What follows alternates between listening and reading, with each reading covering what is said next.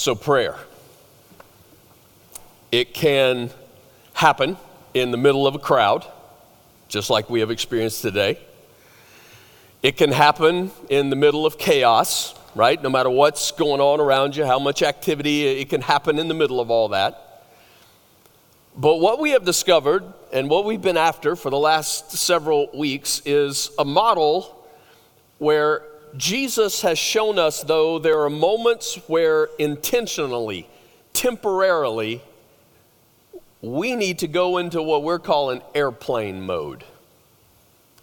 Airplane mode is, is when everything else is turned off, when everything else is shut out, and it's just time to spend with our Heavenly Father.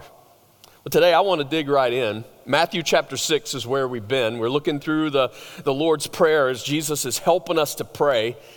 And we've come to another request today that I think is quite interesting. I, I think there is so much help in what we find in this one verse today. Matthew chapter 6, verse 13, Jesus said, We can make this request and lead us not into temptation but deliver us from the evil one.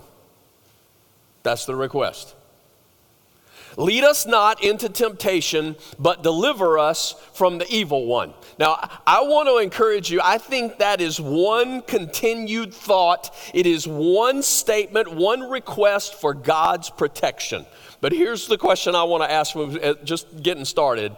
Do we really need to ask? Do we really need to ask that God doesn't lead us into temptation? It's like, does God lead us into temptation? We need to start today with a little bit, at least, trying to unpack that word. All right, so the word temptation that you see in Matthew 6, verse 13, is the word. I'm to give you some Greek, all right? Kofi knows 14 languages. All I know is to read a couple of extra little languages like Greek, all right? And I know a few words. This, this is one of the words that, that I want us to understand today. It's the word peirasmos. Peirasmos. That's the word in this text that's translated temptation. Peirasmos. What it means is test. That's what the word means. When you just read peirasmos in the Greek language, it means test. But I'm telling you that sometimes in your Bible, it's translated trial, and sometimes in your Bible, it's translated temptation. It may be translated trial in one particular passage, it could be translated temptation in another. In this passage, it's translated, as we just read, temptation. So let's go with that first. Lord, Lead us not into temptation, but deliver us from the evil one. Okay, then what do we do with passages like James chapter 1, verse 13, where the Bible says this? You ready? When tempted, no one should say, God is tempting me. For God cannot be tempted by evil nor does he tempt anyone. But each person is tempted when they are dragged away by their own evil desire and enticed. Then, after desire has conceived, it gives birth to sin, and sin, when it's full grown, gives birth to death. God, James says, is not tempting you. When you are tempted, don't pin it on God, right? He says it's actually by your own evil desire. And I've shown you this before. The best picture I know of this is fishing. Fishing. Think about a bait, a lure that is presented to a fish. So, fish is swimming along. All of a sudden, there's this big, juicy, scrumptious, whatever and the fish sees it, and the fish is enticed. And instead of swimming the other way, the fish is hungry. And so, by his own desire, he turns toward the bait. And because of the burn in his fishy stomach, he takes bite of the bait. And the next thing you know, He's dinner. It leads to death. That's the picture that James gives us. He says, you, you don't get to pin that on God. God is not tempting you to sin. All right? So, how are we supposed to work those together? Lead us not into temptation, but deliver us from evil. But James says he's not the one that tempts you to sin. Let's keep going. So, why don't we try trial, all right? Instead of using the word temptation, what if it was the word trial here? Lead us not into trials, right? But deliver us from the evil one. Well, then, what do we do with James chapter 1, verse 2? Because James chapter 1, verse 2 says, Consider it pure joy, my brothers and sisters, whenever you face what? Trials of many kinds Consider it joy. You should celebrate when you face trials of many kinds because you know that the testing of your faith produces perseverance. Let perseverance finish its work in you so that you may be mature and complete, not lacking in anything. All right, time out. So the question I'm asking is why should we ask to be delivered from temptation, right? God deliver us from the temptation when He doesn't lead us there? And why should we be asking against trials, deliver us from trials, when James says we should count it as joy when we find ourselves there?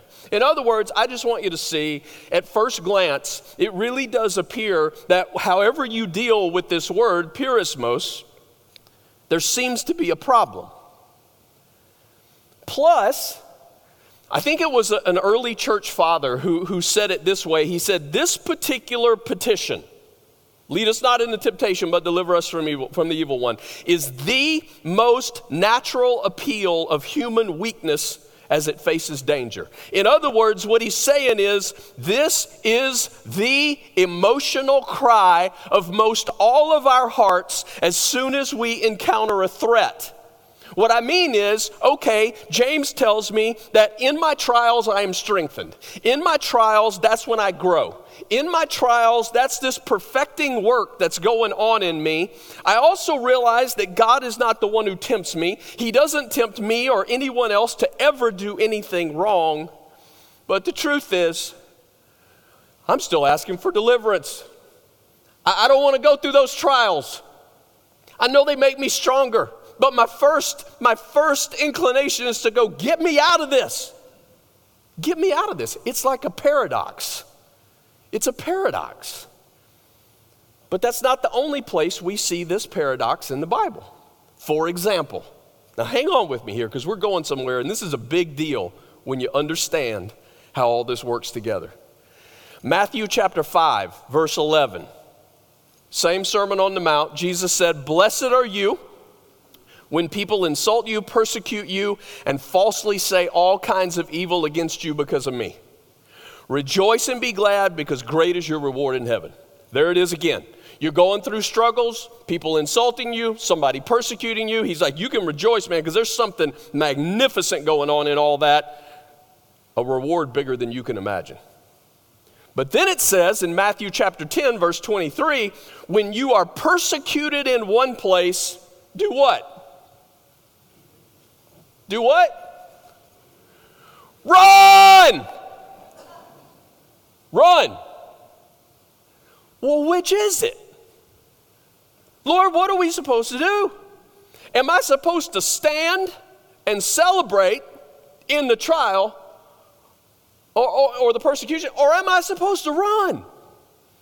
And it is the kind of paradox that we see in Scripture where I think what is modeled for us is in, when persecution presses, we run.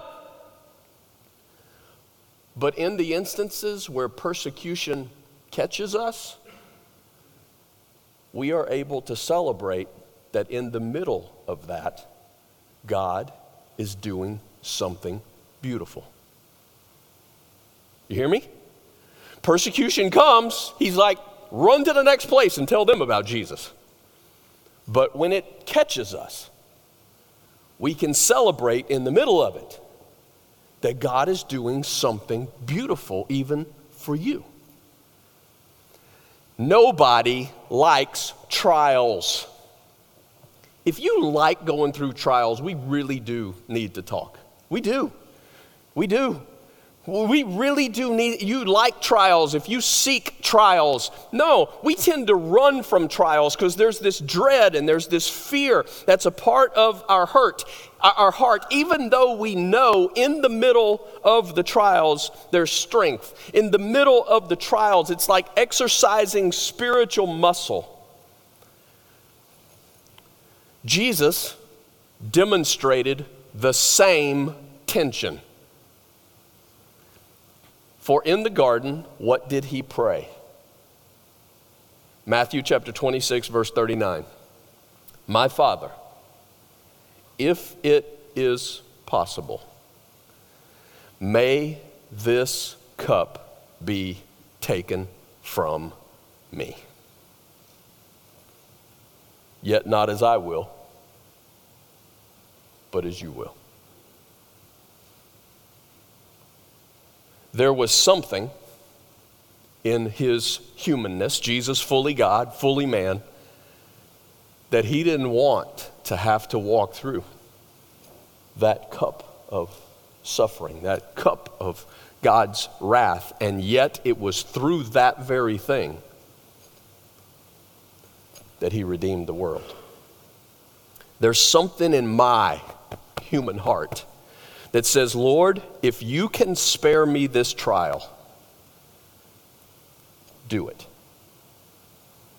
But God, if I have to go through it, then will you deliver me from the evil potential that exists in this matter? Now, God again, doesn't tempt anybody to sin. He doesn't. That is completely against his heart. A God who is pure, a God who is holy, he's not going to set you up to sin. That's not what he does. But we know from Scripture that he does allow trials. Job, right? Who likes reading that story? Nobody, right? But in Job's story, God allows the enemy, he gives trials. But God doesn't do the tempting, Satan does the tempting in the middle of those trials. God may allow, we know from scripture like 1 Corinthians, he may allow even a believer, a follower, supposedly, who, who is in sin, the scripture says, and refuses to, to repent from that sin. The scripture says that God may even allow for that person to be turned over to the enemy for the destruction of the flesh, it says, but it, that's not, it's the enemy who's doing the destruction. God may permit Jesus to feel the assault of hell against him on the cross, but it's not God doing the tempting, it is the enemy who tempts. But God allows it. He allows all that is because He is in control of everything that is. And that should not be a problem for your theology, for your belief about God. This is something big, all right? This is what we wrestle with. God has to allow everything that is, or it couldn't be. If He didn't allow it, it couldn't be. That's a part of what we believe about the sovereignty of God. He allows. There are times when God allows us certain trials. There are times when He allows the enemy to have a certain way. But God is not the tempter. But He does allow evil. Now, look, I don't, I can't, I don't have the answer. It's like, why does God allow evil? I don't know. I don't know. And neither has anybody else ever since they've been asking that question. Maybe when we get to heaven, we'll see that as clear as we need to see it. Really. Maybe when we get there, maybe some of that will, will certainly be put into more perspective for us. But God does not do evil or tempt us to do evil. Everything that proceeds from God is good and it's perfect, but we got to keep this tension in our mind. God allows certain things, but those things are not an expression of his heart. He allows certain things at times that are not an expression of his mind or his will or his character. He allows them. But he does not sin and he does not tempt you to sin. So back to the word peirasmos. Peirasmos means to test. It's a trial or it's a temptation. Peirasmos is a neutral word. What I mean by that is it's not bad and it's not good. It's not bad and it's not good. It's just a test. That's the word. But in any test, there's the possibility that you can either pass or what? Fail. If you can't pass or fail, it's not a real test, right? You've heard me get on that kick, like the whole education thing, and it's like, it ain't a test if you can't fail it, right? If, it, if it's a test, you can either pass it or you can fail it. When God brings a trial into our life, there is always the possibility that that trial can be turned toward temptation and we sin. God brings the trial to exercise spiritual muscle, right? To mature us. But in the middle of that, if we don't see that trial like God sees, if we don't trust Him as we walk through that trial, if we don't do that in His strength, then there is an enemy. His name is Satan. And he really can turn that trial then into sin. He can say, Why would you trust a God who would take you through something like that? Why would you trust a God who could allow something like that? He can take those trials and turn them to where we would sin.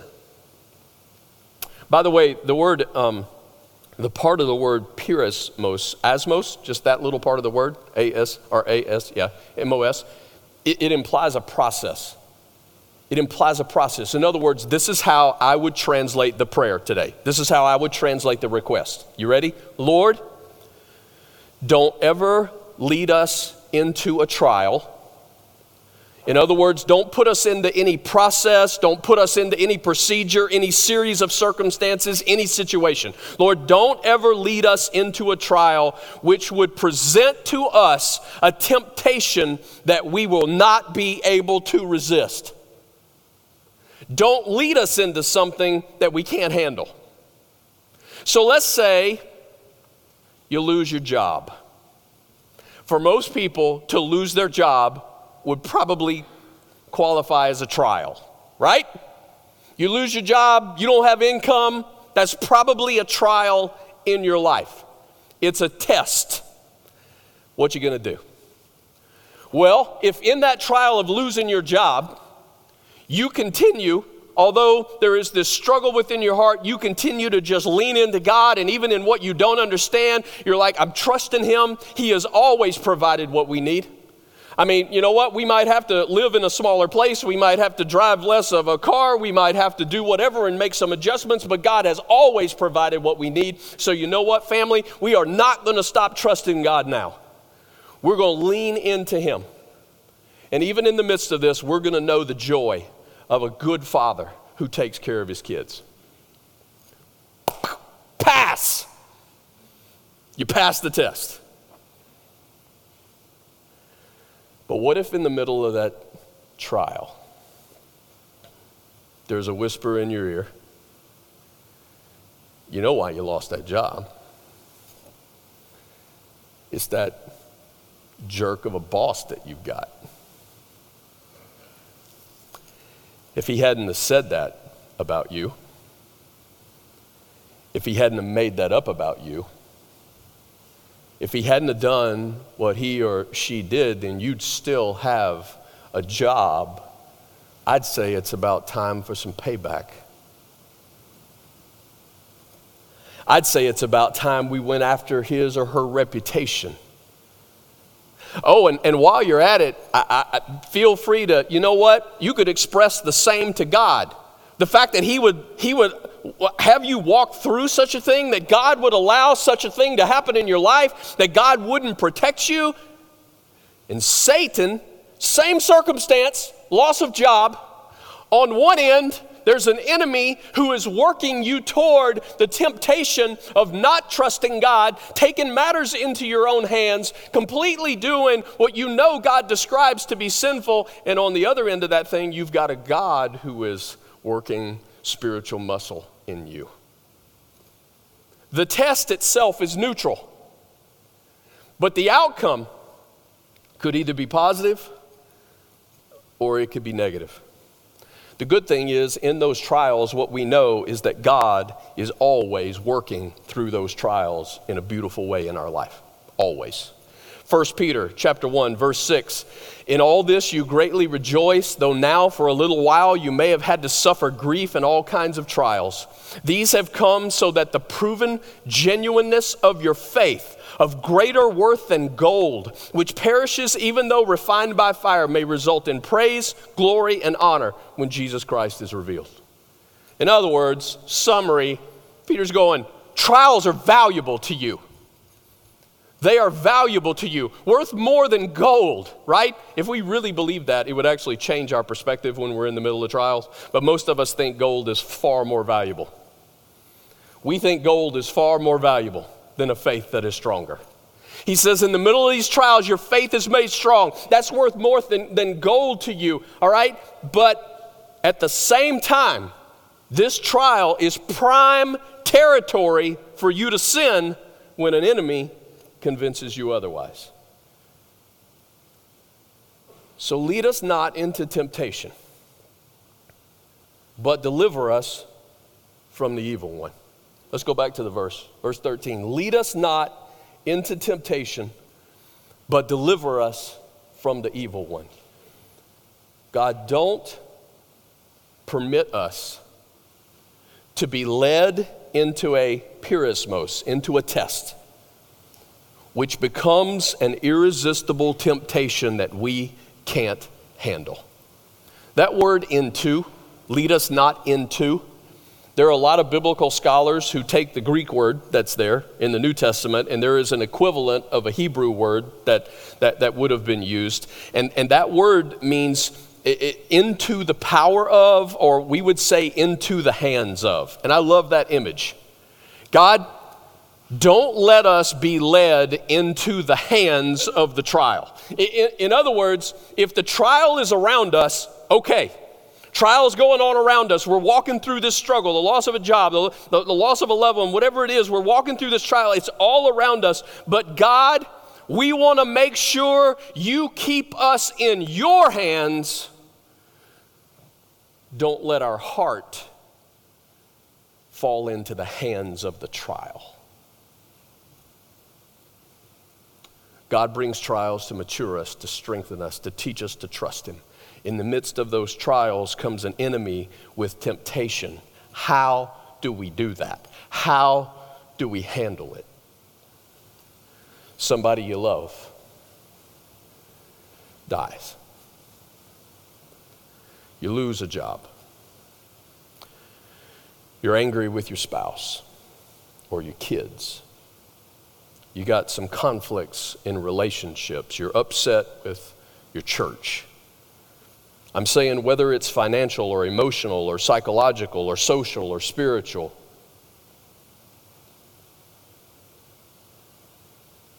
It's growing time.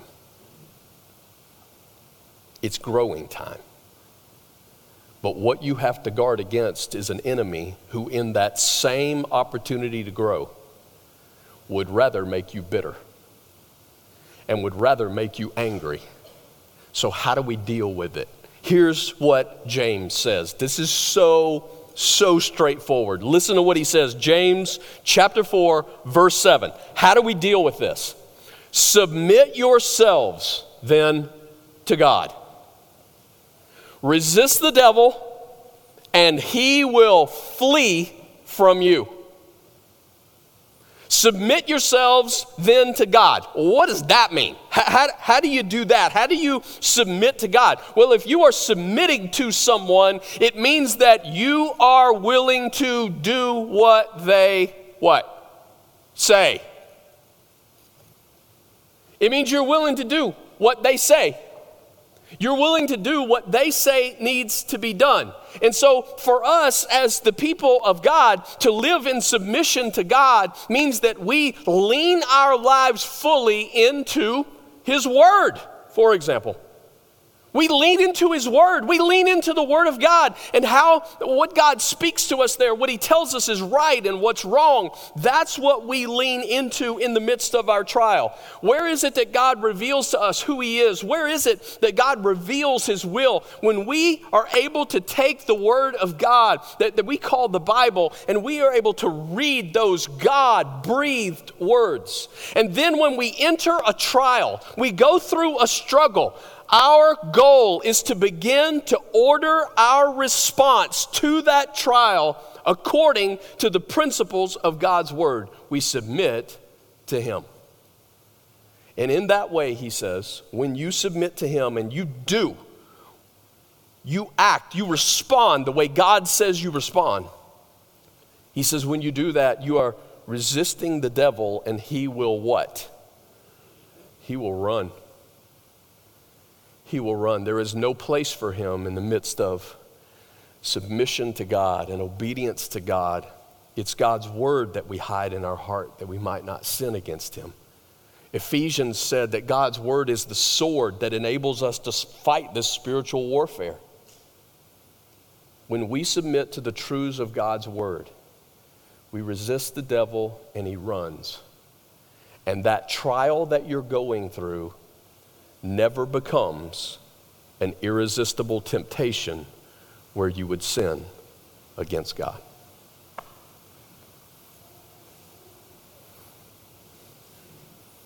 I don't like trials. I don't like it when people I love die. I don't like it. I don't like it when people I love hurt. I, I do not, in those moments, say, Lord, this is a trial. I know that you are building spiritual muscle in my life. This is wonderful. Bring it on. I don't. I don't pray that way in the midst, in the middle of a, of a, of a trial. I don't. And I, I don't think you saw Jesus pray that way. What I do try to pray is, Father, I really would prefer this would go a different direction. In my heart, I really would like to see, see somebody healed here, God. I really would like to see this provided for this person, God. I really would like to see something change here, God. But, but if this trial fits your will and your plan, then will you protect me through it? That when I come out the other side, and key phrase, we'll come out the other side. I, I want to be like those three Hebrew boys that we, we learned about in Daniel, they, they had to go through the fiery furnace, but on the other side, they didn't even smell like smoke. Like, God, I want to come out the other side of this trial with no scent of sin anywhere around my heart. I want to trust you. Do you think God helps us do you think He protects us from sin in trials? Your answer should be yes, because He's actually made that promise to you. Here's the promise 1 Corinthians chapter 10, verse 13. Here's what He says No temptation, there's our word, no peirasmos, no testing, has overtaken you except what is common to mankind. And God is faithful. He will not let you be tempted beyond what you can bear. But when you are tempted, He will also provide a way out that you can endure it. So he's like, All right, you're going through a trial, but here's what I got news for you. You are not the only one in the history of humanity who has gone through this trial. In fact, there have been bunches of people throughout history who have gone through this trial. I know it's a big deal. I know it hurts like crazy. I know it feels like your whole world is crashing in. But you are not the only one who has ever faced this trial. And you know what? God is faithful. He is always faithful. He's always been faithful to those who have gone through them before. He's going to be after. If God is not faithful to you in this trial, you're going to be really famous because you're going to be the first person in the history of God that He was not faithful as you walk through this trial. He has promised to never leave you. He didn't say most of the time. He didn't say, hey, I got one out of 10 of these. He said, every trial, He gives you enough. He will not ever allow you to be peirazo, tested, tried, or tempted above what you are able. He will always make a way out. And you know the way out? Through. Through. In other words, this is the answer to our request. Jesus said, Pray, lead us not into temptation, lead us not into trials, but deliver us from the evil one. And God says, All right, I will never let you be tempted or tried beyond what you can bear. In other words, when we're praying, lead us not into temptation, but deliver us from the evil one, do you understand that all we're really doing is claiming a promise that God has already made to us? Do you understand that's really what Jesus teaches us about prayer all the time? When he says, God, will you meet my basic needs? Will you, God, provide today our daily bread? What are you praying for? You're praying for something God's already promised right? He said, I'm going to meet your needs, so I want you to, to join me in asking for what I've already promised. When he says, Lead us not into temptation, but deliver us from the evil one, that is a promise that God has made. You are laying claim to that promise under the condition. What's the condition? You submit yourself to God, you are obedient to Him. That sums up the prayer today. So here's why I want to leave you. How come we don't do this better? How come we don't get this right more often? How come we don't do less whining and less griping about going through our trials and we don't have a little better perspective on, on, on what is sometimes going on around us? Why is it that we struggle when we ask for something and then it doesn't happen? I want you to know you are not alone in that struggle. And I want you to know that some of the greatest people of faith had the same struggle. Did any, does anybody know that the Apostle Paul, all right, Paul, we're talking about, right, like the greatest missionary in the entire history of the world, all the churches that he planted. We're talking about planting a church, all the churches that he planted, right, all, the, the miracles that he saw done. Anybody know that Paul had a prayer request that God didn't grant? Do you know that? Let me read it to you just so you'll believe me. First or Second Corinthians chapter 12 verse 7. Therefore, in order to keep me from becoming conceited, I was given a thorn in my flesh. A messenger of Satan to torment me. Now we don't know what the thorn is. All right, people have guesses what the thorn is, and this is what we end up doing. We'll spend all our time trying to figure out what the thorn is and miss the point of what Paul's trying to say to us. Whatever the thorn was, here's what he says. Verse 8 Three times I pleaded with the Lord to take it away from me. But he said to me, My grace is sufficient for you, for my power is made perfect in weakness. Therefore, Paul says, I will boast all the more gladly about my weaknesses so that Christ's power may rest in me. Whatever the thorn was, it was painful. Whatever it was, it was a trial in Paul's life. And three different times he asked for it to be taken away. In other words, he was diligent, he was persistent, just like Jesus tells us to. You got to keep asking, you, sh- you should keep talking to your Heavenly Father about this. That's what Paul did and it was not taken away. So, my question is does that mean that Paul did not have enough faith? Does that mean that Paul did not have enough faith? Because that's where we go. That's where we go. I'd say Paul had enough faith. From what I've seen of Paul's life, anybody really read those miracles that Paul saw happen? Supernatural stuff, basic, right? Daily basis where he's watching the hand of God do things that nobody. How many other people got healed when Paul prayed for them? How many other people, right, were rescued from whatever the pain was in, in their life? I'd say he had enough. He had enough.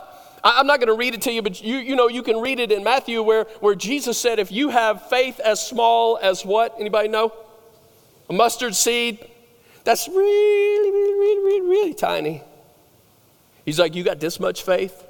You can see mountains move. Now, come on, we like that talk.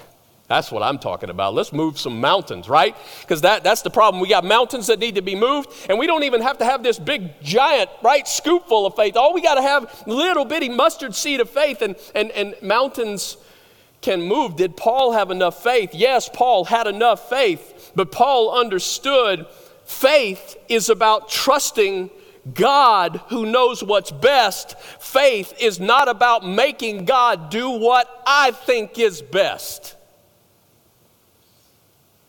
And that's where we clash. Faith is about trusting what God knows to be best. Faith is not about making God do what I think is best. Remember the prayer of those three Hebrew boys I reminded you of, Shadrach, Meshach, and Abednego? They're like, you know what?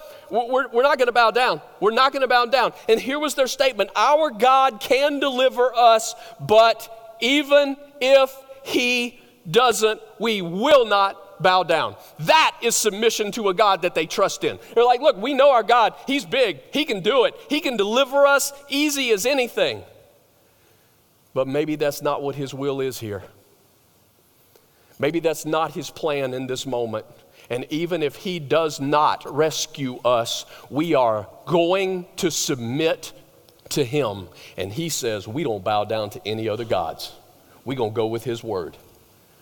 They had faith. This is where we get all messed up. We think that if we believe enough, then we can convince God to do what we want. Now, don't get me wrong, God tells us to pray, and He tells us that prayer is powerful. it, is powerful in seeing things move and seeing things happen. But when we don't see God do what we wanted, what often happens is those of us who are praying, we suddenly feel the guilt because it's like, I didn't have enough faith to help my child. If I could have just believed more, then my child could have been rescued. If I could have just done whatever more, if I could have trusted more, this would be different. And no, no. Who gives you faith? God gives you faith, right? We, we know the verse is by grace that you've been saved through faith, and this is not of yourselves, it is the gift of God. God really does give you the ability to believe. And when you choose to receive and believe, even the grain of mustard seed, the little bitty bit of faith, when you trust Him, it is enough to move the mountains that God wants moved. But sometimes what I think needs to be moved is not the best move. So, as band comes on up, and we're going to sing here in just a moment, here's my question to you Do you pray this prayer? Like, seriously, do you pray this prayer? Do you pray this prayer for your family? Because, man, when we get this out of whack, we get all messed up, don't we? When we don't understand faith, we can, we can just mess people up. It's like, do you pray for your spouse regarding this prayer? Do you pray for your kids? So much of my prayer has just been turned toward next generations. That's why we're getting all crazy about our talk about, you know, how we've got to pour into our little ones. We have got to pour into our students. As, as people of God, we have got to make this is not an option for us. We have got to. Why?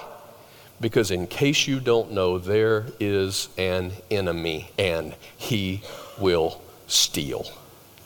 And is anybody else just tired of a constant news feed?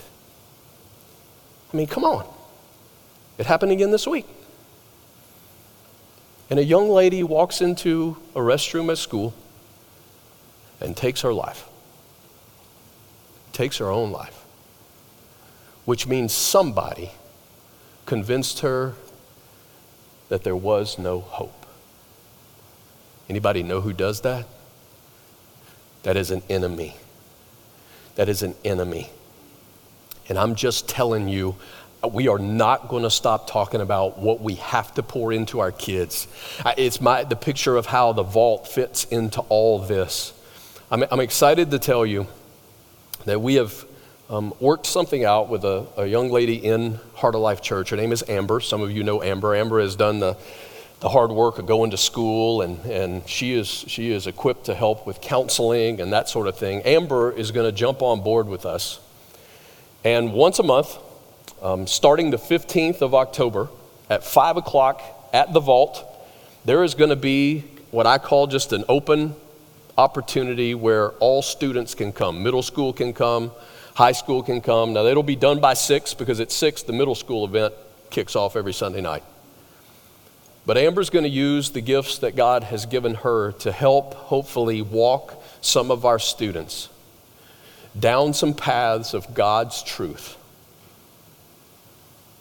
that we are fighting the best we can an enemy who wants to tell them there is no hope.